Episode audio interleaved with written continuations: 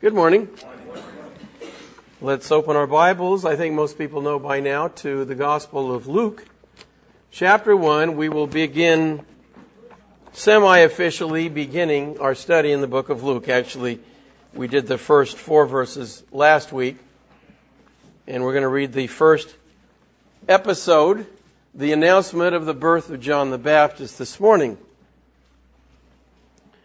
As I say often, we don't always have titles for our sermons, but we're going to have one this morning. We'll call it, What on Earth is God Doing? That may sound a little irreverent, so we'll have a subtitle, What is God Doing on the Earth? Okay? Is that better? All right. Uh, we'll begin reading in verse 5 of uh, Luke chapter 1. There was in the days of Herod, the king of Judea, a certain priest named Zacharias of the division of Abijah. His wife was of the daughters of Aaron, and her name was Elizabeth. And they were both righteous before God, walking in all the commandments and ordinances of the Lord, blameless. But they had no child, because Elizabeth was barren, and they were both well advanced in years.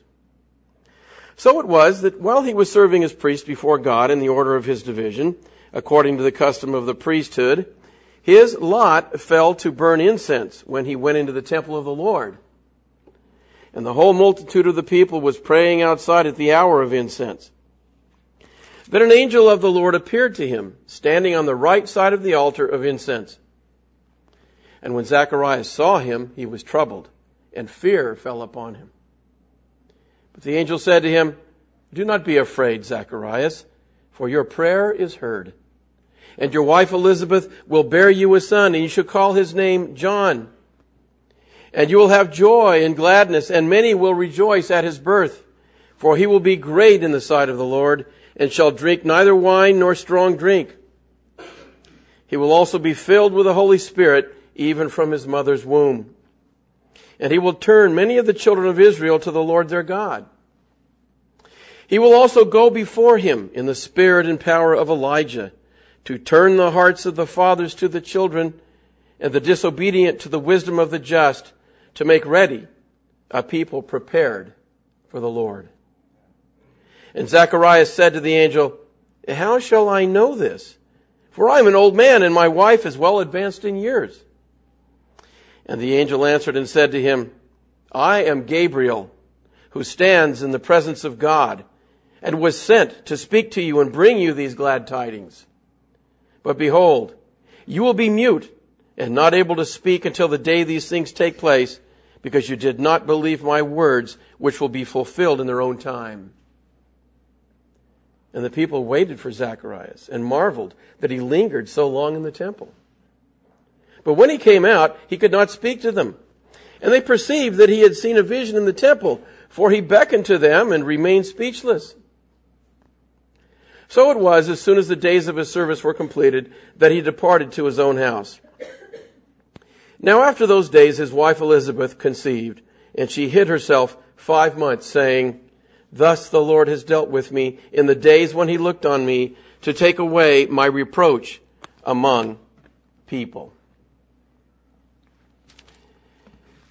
Zacharias. Okay, uh, we just, if most of you regulars here know, we uh, studied this not too long ago because we just finished a series on characters in the Bible, and we did Zacharias just a few months ago. So, um, although when I work with guys, I tell them, don't worry about that. When you repreach or reteach a passage, it's amazing how God gives you a brand new message. So we're not going to do a character study this morning on Zacharias. We've already done that. We're going to take a different look at this passage, and that is we're going to see how it fits in the dealings of God with people, and not just the nation of Israel, but uh, the earth in general. We're going to take the very long look uh, by looking at how this fits in. Just to give you a quick idea before I discuss a few details. this is the first time God has spoken for 400 years. Okay? Isn't that cool? Think about it. The last time God spoke was back in Malachi. at the old, end of the Old Testament. Now, it's not that God doesn't do anything in the intervening 400 years, okay? He's upholding all things by the word of his power. And he's intervening in lives and doing all kinds of things. But as far as speaking, that is revealing something directly to men. He hasn't done that for 400 years. And now he breaks his silence. And of all places, it's wonderful. He does it in the temple. Isn't that cool? You know, God, think about it. It's been 400 years. God's going to speak again. Well, where's he going to do it? He could have done it out on a field somewhere or in a village, some guy's house. But he chose the temple. And not just the temple, but inside, this is, those of you familiar with the construction of the temple or the uh, tabernacle, uh, the building itself is divided into two sections. The outer section, the holy place, into which the general Levites could go, the priests, and then the inner sanctum, so to speak, the Holy of Holies, a cube, a perfect cube, with a veil in front of it, into which only one man was permitted to go once a year. Because that place behind the veil, the uh, Holy of Holies, represented the very presence of God. You, you with me here? Most of you know that? Yeah? So that's where uh, Zacharias is doing his, his service. By the way, you may be wondering about this order and, and, and uh, casting lots and so on. It goes really goes back to Chronicles when uh, they first, Solomon actually first set up, uh, or David, the um, way the, the priests ministered. There were too many of them by now to all of them come to the temple and serve. There were just too many. And so they divided them up into uh, units and by family, depending on which family you were in, you served twice a year. You got to go to Jerusalem and serve in the temple twice a year. Okay? Now, you may be going ho hum, but let me tell you, this was a big thing if you were a Jew in those days. And the biggest thing of all was to actually, when they cast lots, to get to go in and burn the incense on the golden altar right in front of the veil, right on the other side of which was symbolically the presence of God. So, um, Zacharias is a lucky man. Okay. I, I say it in quotes because it wasn't luck, obviously. God wanted to speak to him. In fact, God had chosen him and his wife to have John the Baptist as their child.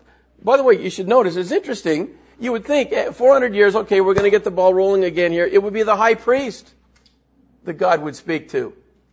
This is a nobody. Some guy that comes twice a year to do some duties and go back home again. It's not. The qualifications, of course, were uh, given us in verse 6. They were righteous and blameless. It doesn't mean they were sinless. It just means you couldn't bring a charge against them according to the law. They were very, they loved the Lord. Let's put it that way. Okay? so, picture yourself uh, this is this is quite an awesome thing. He's drawn the lot to go in and burn the incense. And again, for those of you not familiar, within the uh, actual temple itself, corresponding to the old tabernacle, there were only three furnishings in that outer room. There was the table of showbread, the golden um, candelabra, the candlestick, and right in the center, right in front of the veil, the golden altar. The, the incense was burned on. Okay?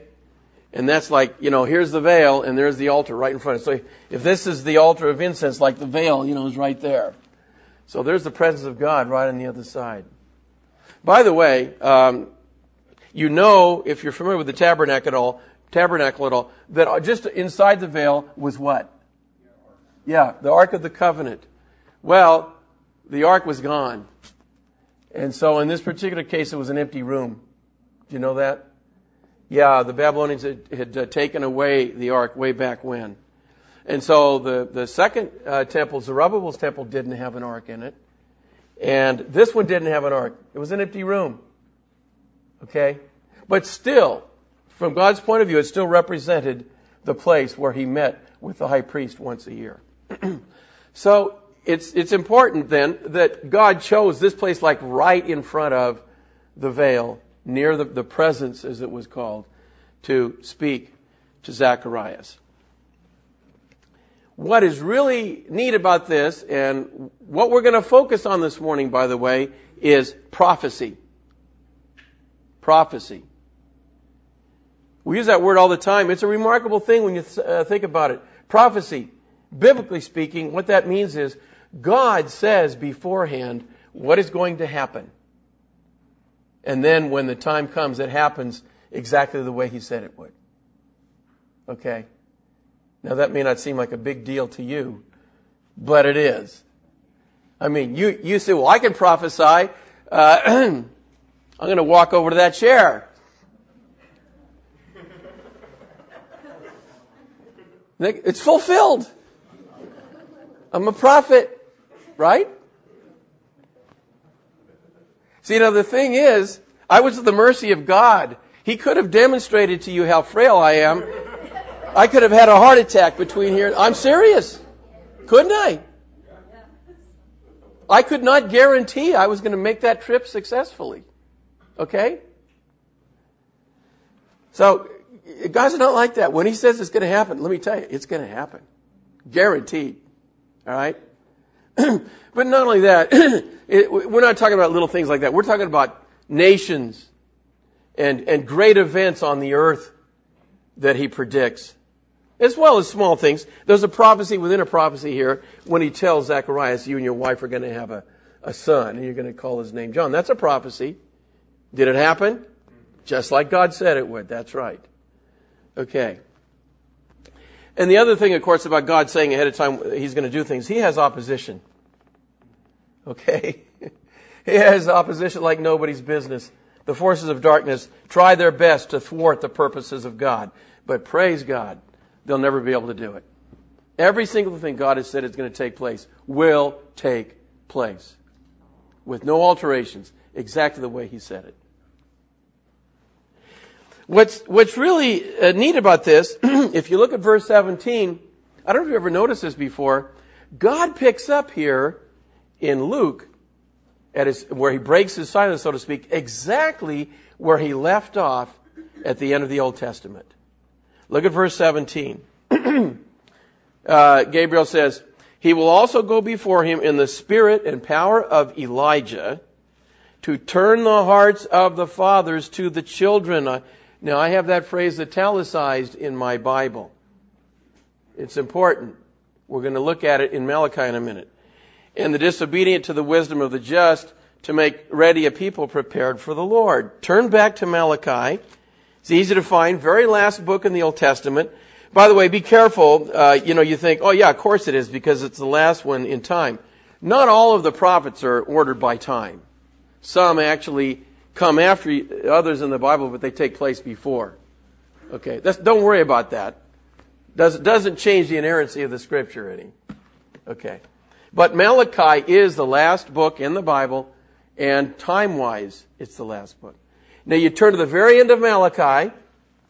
The last thing God says to a prophet that he had written down is here in verse, uh, chapter 4, verses 5 and 6. Read along with me here. Behold, I will send you Elijah the prophet um, before the coming of the great and dreadful day of the Lord. And he will turn the hearts of the fathers to the children. There's that phrase. You see it? You with me? Turn the hearts of the, of the uh, fathers to the. That's exactly what Gabriel quotes when he talks to Zacharias. And the hearts of the children to their fathers, lest I come and strike the earth with a curse. That's so cool. God said this 400 years before this. 400, that's a long, that's almost twice as long as we've been a country. 400 years goes by. He doesn't say another word. As I said, no, it doesn't mean he's not doing anything, but he's not revealing any new, uh, this is redundant, revelation. Finally, he speaks for the first time to this, uh, this guy who's uh, burning incense, and he picks up right where he left off, his last words. That is so neat. It's, it's kind of like, you know, God is carrying on a conversation and then he steps out for a minute, comes back 400 years later, and just picks up right where he left off. Okay? Um, now, uh, there's more here that he said uh, about um, John in uh, in uh, Malachi chapter three. Uh, before we look at that, I want you to uh, notice something here. notice it said before that great and dreadful day. Did you catch that? Uh, before the coming of the great and dreadful day of the Lord. Wait a minute. I will send you Elijah before the, but that's not talking about when Jesus first came. So what's going on? Uh, and then later in that those verses it says, "In the hearts of the children of their fathers, lest I come and strike the earth with a curse." Whoa, wait a minute. Something's, something's wrong here. no, it's not. because look at what Gabriel quoted. Did Gabriel talk about the great and dreadful day of the Lord? No. He only quoted the section that applied. Okay? But about preparing the hearts. and here we run into the issue, and, and most of the believers, you know this. God, when He spoke in the Old Testament about when the Lord Jesus was going to come, we know now that Jesus is going to come twice. He's already come once. Isn't it neat living at this time? Knowing that Jesus has come the first time? Zacharias didn't know that. And now we're just waiting for the second one. and so the point is this verse has, like many others, a double fulfillment. You got it? And so eh, what, what is going to happen, just like Jesus came the first time and he's going to come a second time, the first time there was a forerunner, someone who came before him to prepare the way. And that was John the Baptist. The, the second time he's going to come, similarly, there's going to be a prophet, just like Elijah, just like John the Baptist was, who's going to prepare the way again for the Lord Jesus. So it's a double fulfillment. Uh, let me just, you're, most of you are familiar with this. I'll just give you another example. In uh, Luke chapter 4, Jesus is in the synagogue and he opens the scripture to read the passage to the audience in the synagogue. And he turns to Isaiah chapter 61. And he reads this The Spirit of the Lord is upon me because he has anointed me to preach the gospel to the poor. He has sent me to heal the brokenhearted, to proclaim liberty to the captives and recovery of sight to the blind, to set at liberty those who are oppressed, to proclaim the acceptable year of the Lord. That is so neat because it was written in the first person 700 years ago. And when Jesus reads it, he's reading it about himself. Wouldn't that be so cool to have heard that? You know? He has sent me. He, when he says he's talking about himself. And what's neat is after he, he closed, it says the book would have been a scroll. He gave it back to the attendant and sat down, and it says everybody was looking at him. And he sat there and he, and he, and he looks around and he says, This day, these words have been fulfilled in the hearing of your ears. Oh, man. End of sermon. Okay? That is so neat. why, am, why am I talking about this verse? I'm talking about that verse because if you go back and look at the verse he read, Isaiah 61, 1 and 2, there's another phrase that he left out deliberately.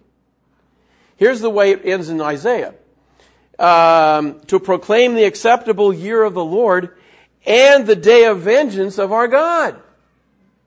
See, the day of vengeance hadn't come yet. That's the second time he's going to come. So it's so neat. God collapses both times Jesus came typically into one section. It drove the prophets crazy. It literally did. Because they'd read this and they go, what?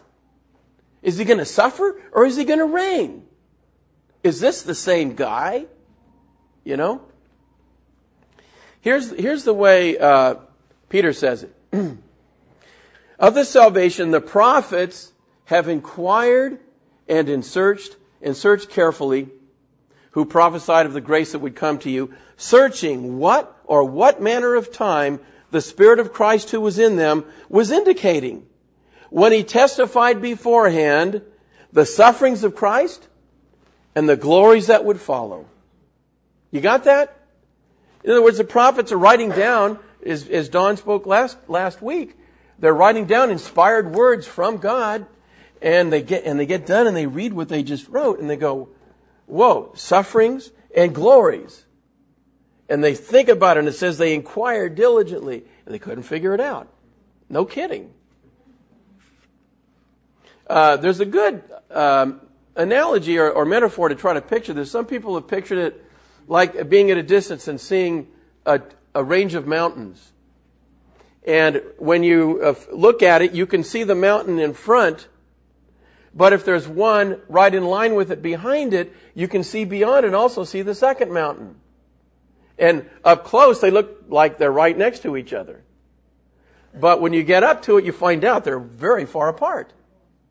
Okay? That's a good analogy.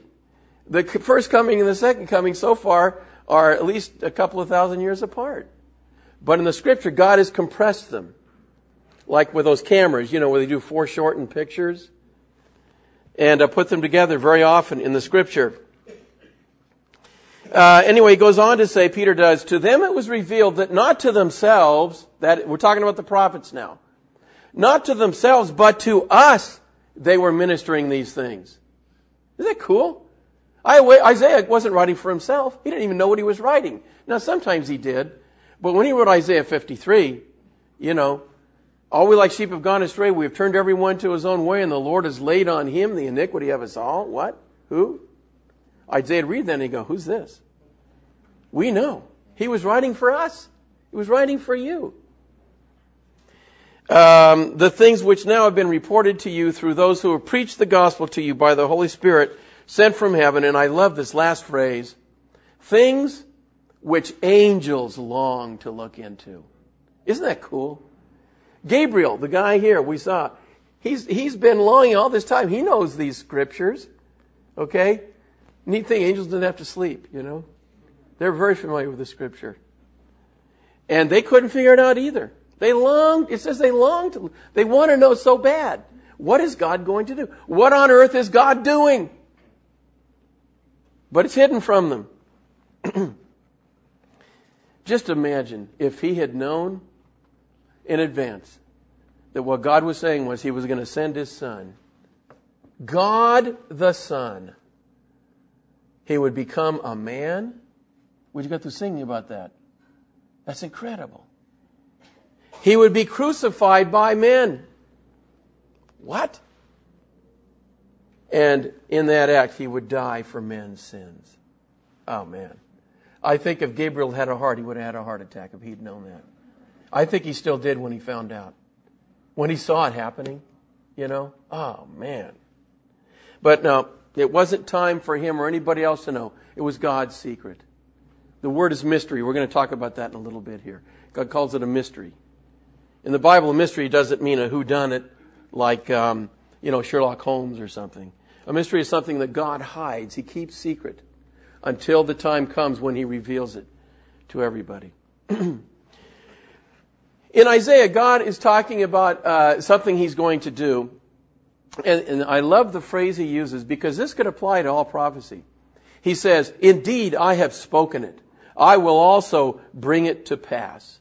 I have purposed it and I will also do it. That, that applies to all prophecy. It's going to happen. That's what he's saying. Why? Why does God, why is the Bible so full of so much prophecy? First of all, to demonstrate who he is. Okay? He is sovereign. He is all powerful. That's omnipotent. He is faithful. He's truth. Not truthful. He is truth. God cannot lie. So it says in the Old Testament, He's not a man that He should lie, or the Son of Man that He should repent. Has He said, and shall, it, shall He not do it? Has He spoken, and shall it not come to pass? Secondly, to encourage. Now, particularly, we're talking about those who know the Lord Jesus Christ, those who know Him. Isn't it great to know, isn't it great to know what's going to happen, brothers and sisters? You know? You and I know exactly what's going to happen, and it's a good thing. On the uh, flip side, to warn. God tells things that are going to happen to warn those who do not know Him so they can take action now to get ready. And finally, to confirm this book. Okay, we talked about that last week. Uh, Don mentioned it in passing. Within this book, there are literally thousands of things that God says that will happen. And like I said, it's so neat. Already, many of them have been fulfilled so that we can say, yeah, so far God's working 100%. Okay? There's a lot more, though, that have not been fulfilled than have. You need to think about that. Because if the first set were fulfilled perfectly, what does that say about the second group? It's going to happen. Just like God says. Okay, so here we are, Zacharias serving, and suddenly God speaks to him. And so let's kind of get the picture here. For thousands of years, God had been saying in His Word that someone was going to come. This someone, you know when, you know when the first prophecy about Jesus, you know where it is in the Bible? I think most of you know. Genesis. What chapter? That's right. I was going to say two, but it's actually chapter three, where he talks about the curse. He talks about the seed of the woman crushing the head of the serpent. Okay, but the serpent wounding his heel. That's a prophecy of the cross. Satan wounding uh, the Lord Jesus, but uh, Jesus gaining final victory over him. That's pretty early. And then all the way through Malachi, uh, God tells about this one who's going to come, and the Jews have been expectant, waiting, waiting, waiting. Most of them today are still waiting, but the Messiah has already come. Jesus uh, said to the Jews at one point, You search the scriptures, for in them you think you have eternal life. And by the way, he doesn't correct them because they're right. But he goes on to say, And they are they which speak of me. Wow. He's saying, you, you, the, the book you're reading that you're trying to find eternal life from, and it's in there. You know what this book talks about? He summarizes it. Here, here's a Cliff's Notes summary on the Bible. Jesus, that's it. They are they which speak of me, he said. Later on the road to Emmaus, uh, it would have been so neat to be there. It was a long walk, but I think the disciples thought it was uh, too short because it says, beginning at Moses and all the prophets, he explained to them all the scriptures pertaining to himself. All of them. From Moses to Malachi, God had been speaking and having his prophets write it down and then preserving it. By the way, uh, I, it's, it's so funny when people say, oh, but, but wait a minute, you know, uh, they wrote it down and, and maybe it's been changed or maybe, what about all the lost books of the Bible? What about all the errors that have crept in? I'm sorry, you know, hello? If you're thinking like that, then you don't understand who God is. That's where the problem lies. If indeed there is one God who created the universe, who sent his son to die for our sins, and the one place he tells about it is here, I don't think that omnipotent sovereign God is going to go, whoops! Oh no! The only record, it's messed up. How are they going to know? It's not going to happen, okay? And it didn't. One of the great uh, proofs of that, by the way, good study. Uh, if you've never read um, Josh McDowell's Evidence That Demands a Verdict, great book. He goes in and talks about fulfilled prophecy. And in the introductory section, he talks about the ancient writings that you can go to any library and get. You know, Plato's, Plato, Aristotle, Socrates, all these guys. And then he has a, a little chart where he shows the number of manuscripts we have upon which those books are based. How many do you think it is typically? Yeah, it's less than 10. Did you know that? Or on the order of 10. That's embarrassing. You know how many uh, we have supporting the scripture? Tens of thousands. Okay, there's no comparison. That's not an accident. And uh, to me, one of the uh, coolest ones actually happened right around when I was born in 1947. They found the Dead Sea Scrolls in Israel. And before that time, I think the oldest uh, copy of Isaiah they had was a Masoretic text in around 400 AD, 400 years after Christ. Now, Isaiah wrote it 700 years before Christ. You following me? So before then, the newest one they had, or the oldest one they had, was 400 years after Christ. Oh man, you should have heard the skeptics going crazy. Oh man, somebody made it up after Jesus. Guess what they found in the Dead Sea Scrolls? This leather, ram, ramskin roll of all of Isaiah. And you know when it's dated to? 200 BC. 200 years before Jesus. And you can turn to that scroll. You can take out your current English Bible right now and just read along in the Hebrew. It's that accurate. Which right there, that's a miracle, by the way, to transmit something that many times. And you can turn right there to Isaiah 53, and there it is, before Christ. Okay, well, God had been speaking. he, uh, he, in a sense, we could say he completed the Old Testament. He spoke for the last time in uh, Malachi uh, chapter 4. We just saw it. And then 400 years of silence. And then he breaks the silence. And he begins with this announcement that we just uh, read about. I told you that there was another prophecy that was fulfilled in John the Baptist. If you, do you still have Malachi? If you do, turn to chapter 3. You'll see it there in verses 1 and 2 of Malachi 3. Behold, I send my messenger, and he will prepare the way before me, and the Lord whom you seek will suddenly come to his temple, even the messenger of the covenant, in whom you delight. Behold, he is coming, says the Lord of hosts.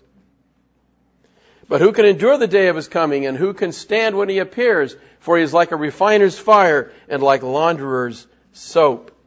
You go, that's funny. Why is he like soap? You think of ivory or the liquid uh, stuff. This is like lye. The soap they had in those days, you, you don't get it on your skin. You know, it's like the things, you know, do not eat or swallow or something. It was bad stuff. It's potent stuff. I read that whole section because, again, you notice both comings are portrayed here the first and the second. I hope you noticed one thing there, by the way. Who's speaking in this passage? The Lord. Right? Behold, I send my messenger, and he will prepare the way before me. Wait a minute. Who did John the Baptist prepare the way for? Jesus. Okay, what's one and one? Can you put those two together? John the Baptist was supposed to prepare the way for God, but John the Baptist prepared the way for Jesus. Hmm. Jesus is God. Uh, later, the Lord Jesus uh, talks about the John the Baptist, and uh, he quotes that verse: "Behold, I send my messenger before your face, who will prepare your way before you." And then he ends by saying, "He is Elijah, who is to come." Uh, we're not going to spend a lot of time on it this morning. Uh, who, who is John the Baptist, and how does Elijah fit in? That's the big issue. People kind of are confused on that. Well, it's real simple. First of all, some people think that John the Baptist was literally Elijah. Okay? Well, we can put that one to rest. Use the Bible. You'd be amazed how many questions you can answer just by looking in here. They asked John uh, right out in John 2, Are you Elijah? What did he say? No. So, John the Baptist is not Elijah. Okay? He knows who he is. And it's not like God, okay? Let me tell you. Elijah went to be with the Lord. If you knew what heaven was like, you would realize he does not want to come back. No, I'm serious. God wouldn't do a thing like that. Sorry, Elijah, you got to go back. No way. Well, then, how can Jesus say he, he, is Elijah who is to come? It's the Jesus said it right. He is Elijah who is to come. What he means is he was the guy that's like Elijah who was prophesied to come. Okay? Whenever you can take the Bible literally, do so. Okay? uh, as Gene used to say in the intro program, if the first sense makes sense, don't try to make any other sense. Okay? And that's usually the case. Sometimes God uh, speaks in metaphors or symbolically, and here he just means uh, Elijah, the spirit of Elijah. In fact, he says that. He will come in the spirit of Elijah. So we'll put that one to rest. Another example of that, by the way, is Babylon in the book of Revelation. You know, Babylon the Great has fallen, that great city of commerce and so on. now, it's not really the ruined city over in currently Iraq that God is talking about. He may be talking about a whole collection of cities or a system of commerce. It's not clear. Rome, some, some people, we don't know. It's most probably not that city. He used it symbolically. And so, uh, the, the uh, forerunner of the Lord Jesus, both times, by the way, first time he came and the second time he came, are very much like Elijah. John the Baptist certainly was. He dressed like him, he spoke like him. Some think the second time it's going to be the two witnesses, and we won't go into that. But there are two witnesses in Revelation who call down fire from heaven. Um, they're very Elijah like. They're prophets. And um, they're the ones that God preserves until the Antichrist gets a hold of them and kills them. But then they come back to life. Okay? Interesting, by the way, I'll tell you, it's like weekly there are things that bring the Bible alive that happen in the world that couldn't have happened before. One of the examples is about the witnesses. When, when they're dead, it says their bodies are lying in the streets. And it says in the Old Testament, or pardon me, in Revelation, that the whole world saw them. How could John in 90 AD write something like that? He knows better than that. You know, everybody's not going to travel to Babylon or wherever it was, you know, symbolically, and see these guys. Well, can we understand today how the whole world could see these guys? Yeah, absolutely. On their iPhones, that's right. I love the Word of God. Uh, the, the skeptics have had egg on their face so many times, it's incredible. Revelation has got so many things that there's no way they could have understood at that time what they meant. And it's only recently that in some cases we we realize they're perfectly described for something today. And that's a whole other section of prophecy. We could spend weeks just talking about this. But for example, um, John talks about a burning mountain coming from the sky and striking the earth. And the skeptics say, well, he didn't call it a comet. Well, of course he didn't. The word didn't exist. Hello? But he, John described it as it appeared to him. And you've seen pictures, you know, photographs. What do comets and meteors look like when they get in the Earth, or a meteor when it gets in the Earth's atmosphere, or a comet when it's going by the sun? It looks like what? A burning mountain. Cool. Um, the one of the neatest ones. I don't know. Nobody else has picked up on this one yet. I noticed it several years ago. It's GRBs. Oh, I, yeah. Russ remembers. Gamma ray bursters. That, that passage in Revelation, it's, it's a terrifying scene. John says, I saw heaven rolled back like a scroll. Can you imagine seeing the sky being peeled back? I have, I've shown it before, I'll show it again sometime. CBS News did a study on gamma ray bursters of these huge blasts of energy that come from uh, way out in space. If it were to hit the Earth, the Earth would be a cinder, toast. Okay? Um, and a near miss would be bad enough. But the point is, it would uh, change the uh, ozone and the nitrogen in the atmosphere to nitrous oxides. You know what? You know where we find nitrous oxides? Smog. And so the sky would suddenly, as as over time, it would take a time for it to react across the sky. If a gamma ray uh, burster hit, it, would actually, and they show it on this CBS thing. They don't talk about the Bible at all. They're talking about physics. And the, and the, and the uh, graphic is you see this dense, dark, um, brownish black just cover the sky, starting at one end and going across the other. Just like Revelation says.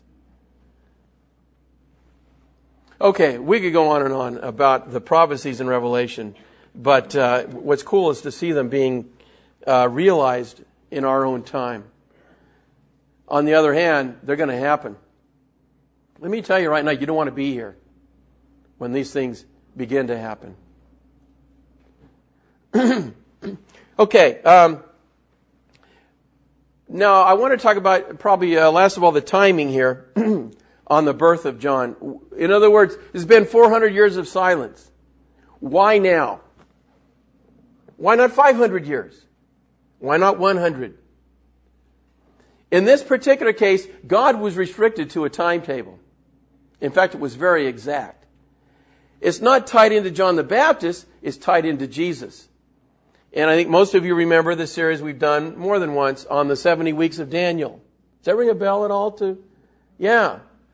Where God in Daniel 9 in four very short verses says in advance, okay, uh, 500 years, 400 years, no, five, six, seven, uh, about 500 years before Christ, Daniel says, uh, predicts the day when Jesus is going to ride on the donkey into Jerusalem. From the going forth of the decree to rebuild Jerusalem until Messiah the Prince. That's the phrase. Okay? And you can work it out to the day. That is so cool. Um, and so God was restricted by that time span. He had already said when Jesus was going to ride into Jerusalem. Well, then that's a particular day. It's around 32 AD. You have to go backwards. His birth is going to have to happen about 30 years before that because the Lord Jesus died for us when he was in his prime. He had three years of ministry and then died for our sins when he was literally a, a, young man. And so that's why it was 400 years. And so John the Baptist, since he's going to be the forerunner for Jesus, and he's going to have to point him out, uh, is going to have to be like uh, several months or a year before Jesus. So that's why the timing on this. But it's not just an arbitrary arithmetic date. God does things at the best time. Do you know that? It's not just, you know, uh, bingo, you know, you reach in and draw a number, you know, 061 or something. No. He does it at the best time or at exactly the right time. It says in uh, Galatians, but when the fullness of the time had come, God sent forth his son, born of a woman, born under the law, to redeem those who were under the law. That word fullness it sounds like a vague term, but let me tell you, it's not. God can measure fullness. And it was just the right time for his son to come when he sent him. In fact, uh, Romans 5 6, one of the times I like the NASB better than the King James, says, For while we were still helpless, at the right time, Jesus died for the ungodly. Isn't that neat? At the right time. Okay, um, this idea of fullness uh, is going to come into play here on the last thing we're going to talk about. Fullness. It's something only God can measure. He used it, for example, in the Old Testament. He promised Abraham the land of Israel, right? You know that? But he didn't let him go in right away. Do you know why? He told him. He said, the sin of the Amorites is not yet what? Full. Isn't that interesting? In other words, their sin is bad, but it's not so bad that I have to come in and judge it yet. Only I can measure that. It's not like, you know, we, the we do, you know, that's it, I've had enough. You know, we blow our top, right? No. It's that God's long suffering and patience has to come to an end. And it finally did. But we're talking 400 years. Um, that's how much longer he waited. Boy, is he ever patient. I'm a living testimony to that myself. The fullness of the time. Well, uh, where is all of this heading? In other words, we, we asked the question at the beginning um, what on earth is God doing? Or what is God doing on the earth? We've seen several things that he has said in advance he's going to do. There are tons of things that haven't happened yet that he said are going to take place. But I can summarize for you the ultimate goal of God's dealings is that Christ would have the preeminence in all things. That's it. That Jesus be at the top, worshiped, exalted, recognized for who he is, having all power and all might and all strength. Okay? That's, that's simple, isn't it? That's where, that's where we are heading. And let me tell you, we're going to get there. You know, uh, Psalm 2, where, where uh, the uh, people of the earth say, you know, let us tear their chains asunder, talking about how we're going to break away from God. And it says, He who sits in the heavens laughs. He says, I have set my king on, my, on his holy hill. I have set him on the throne. Past tense. Not I will, I have. Okay, so let me give you an idea. Uh, I had to select just a few quotes here just to reinforce. These are prophecies that have not yet happened, but they talk about what we just said. Isaiah 9. For unto us a child is born, unto us a son is given. And I told several of you, uh, as I've talked to you in the last couple of weeks, this, ver- this phrase has I just been going around in my head these last several months and the government will be upon his shoulder. Is that refreshing? Oh, man. And it's so strong. It doesn't just say he's going to be the governor. It says the government will be on his shoulder.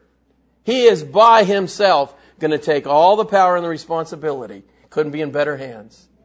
Oh, man, is that going to be good. And his name will be called Wonderful Counselor, Mighty God, Everlasting Father, Prince of Peace. Of the increase of his government and peace, there will be no end. Isn't that interesting? Word strain to try to describe the goodness and the greatness of the kingdom of Jesus Christ when, when he is finally where he should be. How can the, uh, the peace and the government increase? And in fact, it's going to increase and never stop increasing. It says, of the increase, there will be no end. What that says is it's just going to get better and better. Okay? There will be no end upon the throne of David and over his kingdom to order it and establish it with judgment and justice from that time forward, even forever. Not four years or six. Forever. Behold, the days are coming, says the Lord. This is in Jeremiah that I will raise to David a branch of righteousness. A king shall reign and prosper and execute judgment and righteousness in the earth. In his days, Judah will be saved and Israel will dwell safely. Now this is his name by which he will be called the Lord, our righteousness. Hasn't happened yet.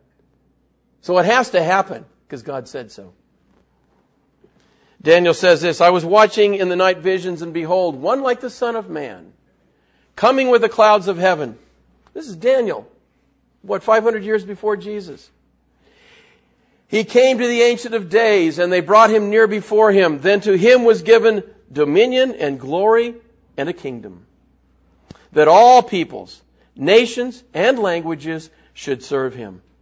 His dominion is an everlasting dominion, which shall not pass away, and his kingdom the one which shall not be destroyed. Are you noticing a common theme here? These are three different guys, by the way. Okay? They didn't know each other, writing the same thing. Zechariah, even later. And in that day it shall be that living waters shall flow from Jerusalem, half of them toward the eastern sea and half of them toward the western sea. In both summer and winter it shall occur, and the Lord shall be king over all the earth. In that day it shall be, the Lord is one and his name one. Jump ahead now. So far, we've been four, five, six, seven hundred years before Jesus, roughly a hundred years after Jesus. this is what it looks like when it happens, because John got a glimpse of it in a vision. Then the seventh angel sounded, and there were loud voices in heaven saying, The kingdoms of this world have become the kingdom of our Lord and of his Christ and he shall reign forever and ever. You know the Messiah, you know the melody for that one. In case you're wondering who it is, by the way, uh, go back to Luke chapter 1. We'll look at this, Lord willing, next time. Because Gabriel's not done with his errands. He's going to have another one later to go to Mary. And uh, he gives us another clue about these verses we've just been reading. Verse 30. Then the angel said to her, Do not be afraid, Mary, for you have found favor with God. And behold, you will conceive in your womb and bring forth a son and shall call his name Jesus. He will be great and it will be called the Son of the Highest. And the Lord God will give him the throne of his father David and he will reign over the house of Jacob forever. And of his kingdom there will be no end. Okay? So in case you were wondering who that was, it's Jesus. Okay, what's next? What is God doing on earth? There's so much left to happen. But uh, as I read this passage, I thought, you know, uh, the time we're in right now is very much like the time that Zacharias was in. God had spoken and spoken and spoken. I'm going to do this. This is going to happen. I'm going to do that. And it hadn't happened. And all of a sudden, in a burst of activity, hundreds of those prophecies were fulfilled in a few short years. Not all of them. Most of them are still yet to be fulfilled. Okay? And so, God's been silent, and I've already explained what I mean by that, for 2,000 years. But uh, it's like we're in a state of tension, okay, if you think about it. God has said all these things are going to happen, but they haven't happened. Romans 7 puts it this way it says creation is groaning. It's like there's a, a strain while things are allowed to go on this way with uh, sin rampant on the earth. Well, it's going to have to happen. And uh, the, the first thing that's going to happen is the rapture. Uh, we're not going to read it. First uh, Thessalonians 4 and uh, 1 Corinthians 15 very plainly teach that the first thing that's going to happen is God's going to get the Christians out of here before he starts dealing with the earth and bringing judgment. But then the, the next two things that happen are consistent throughout prophecy. And I'm talking about this this morning because uh, it, it, astounded me that events around the world have brought uh, one of these points very strongly to the forefront. I'm talking about anarchy. the first two things after the Christians are gone to happen number one, this guy called the Antichrist, you've heard of him? Like nobody you've ever seen. He's going to be revealed. The second thing that's going to happen is there's going to be lawlessness all over the earth. And God's consistent in talking about that all over the place. Lawlessness. Captured the headlines the last several days, hasn't it? England, London, Birmingham, Liverpool, Leeds, Philadelphia. Ever heard of a flash mob? You been hearing about it? It was a wonderful idea uh, about a decade ago. Some guy thought, hey, we got all this uh, social media going, you know, Twitter and so on, and people have iPhones and i uh, iPods and Verizon Wireless and I don't know what all. You know, it would be so cool for everybody just to suddenly gather in one place you know? And the idea was they would do crazy things. Not, not crime, just silly things, like go up to a department store and buy a rug together or something really crazy. Well, you know what it's become. That's uh, what's been going on in Philadelphia. Hooligans have been gathering and beating up just anybody they come across. They've had to drop the curfew by several hours. And you know what happened in London? And they both happened the same way. Why am I talking about this? Well, because it's, it's, it's the word that's in the Bible.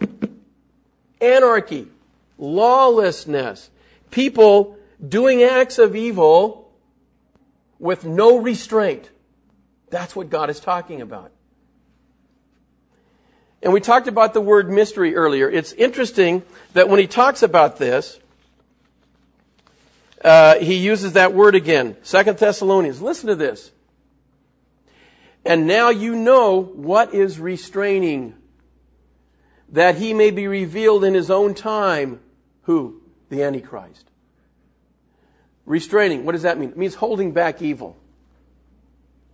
For the mystery of lawlessness is already at work. We'll talk about that in a minute.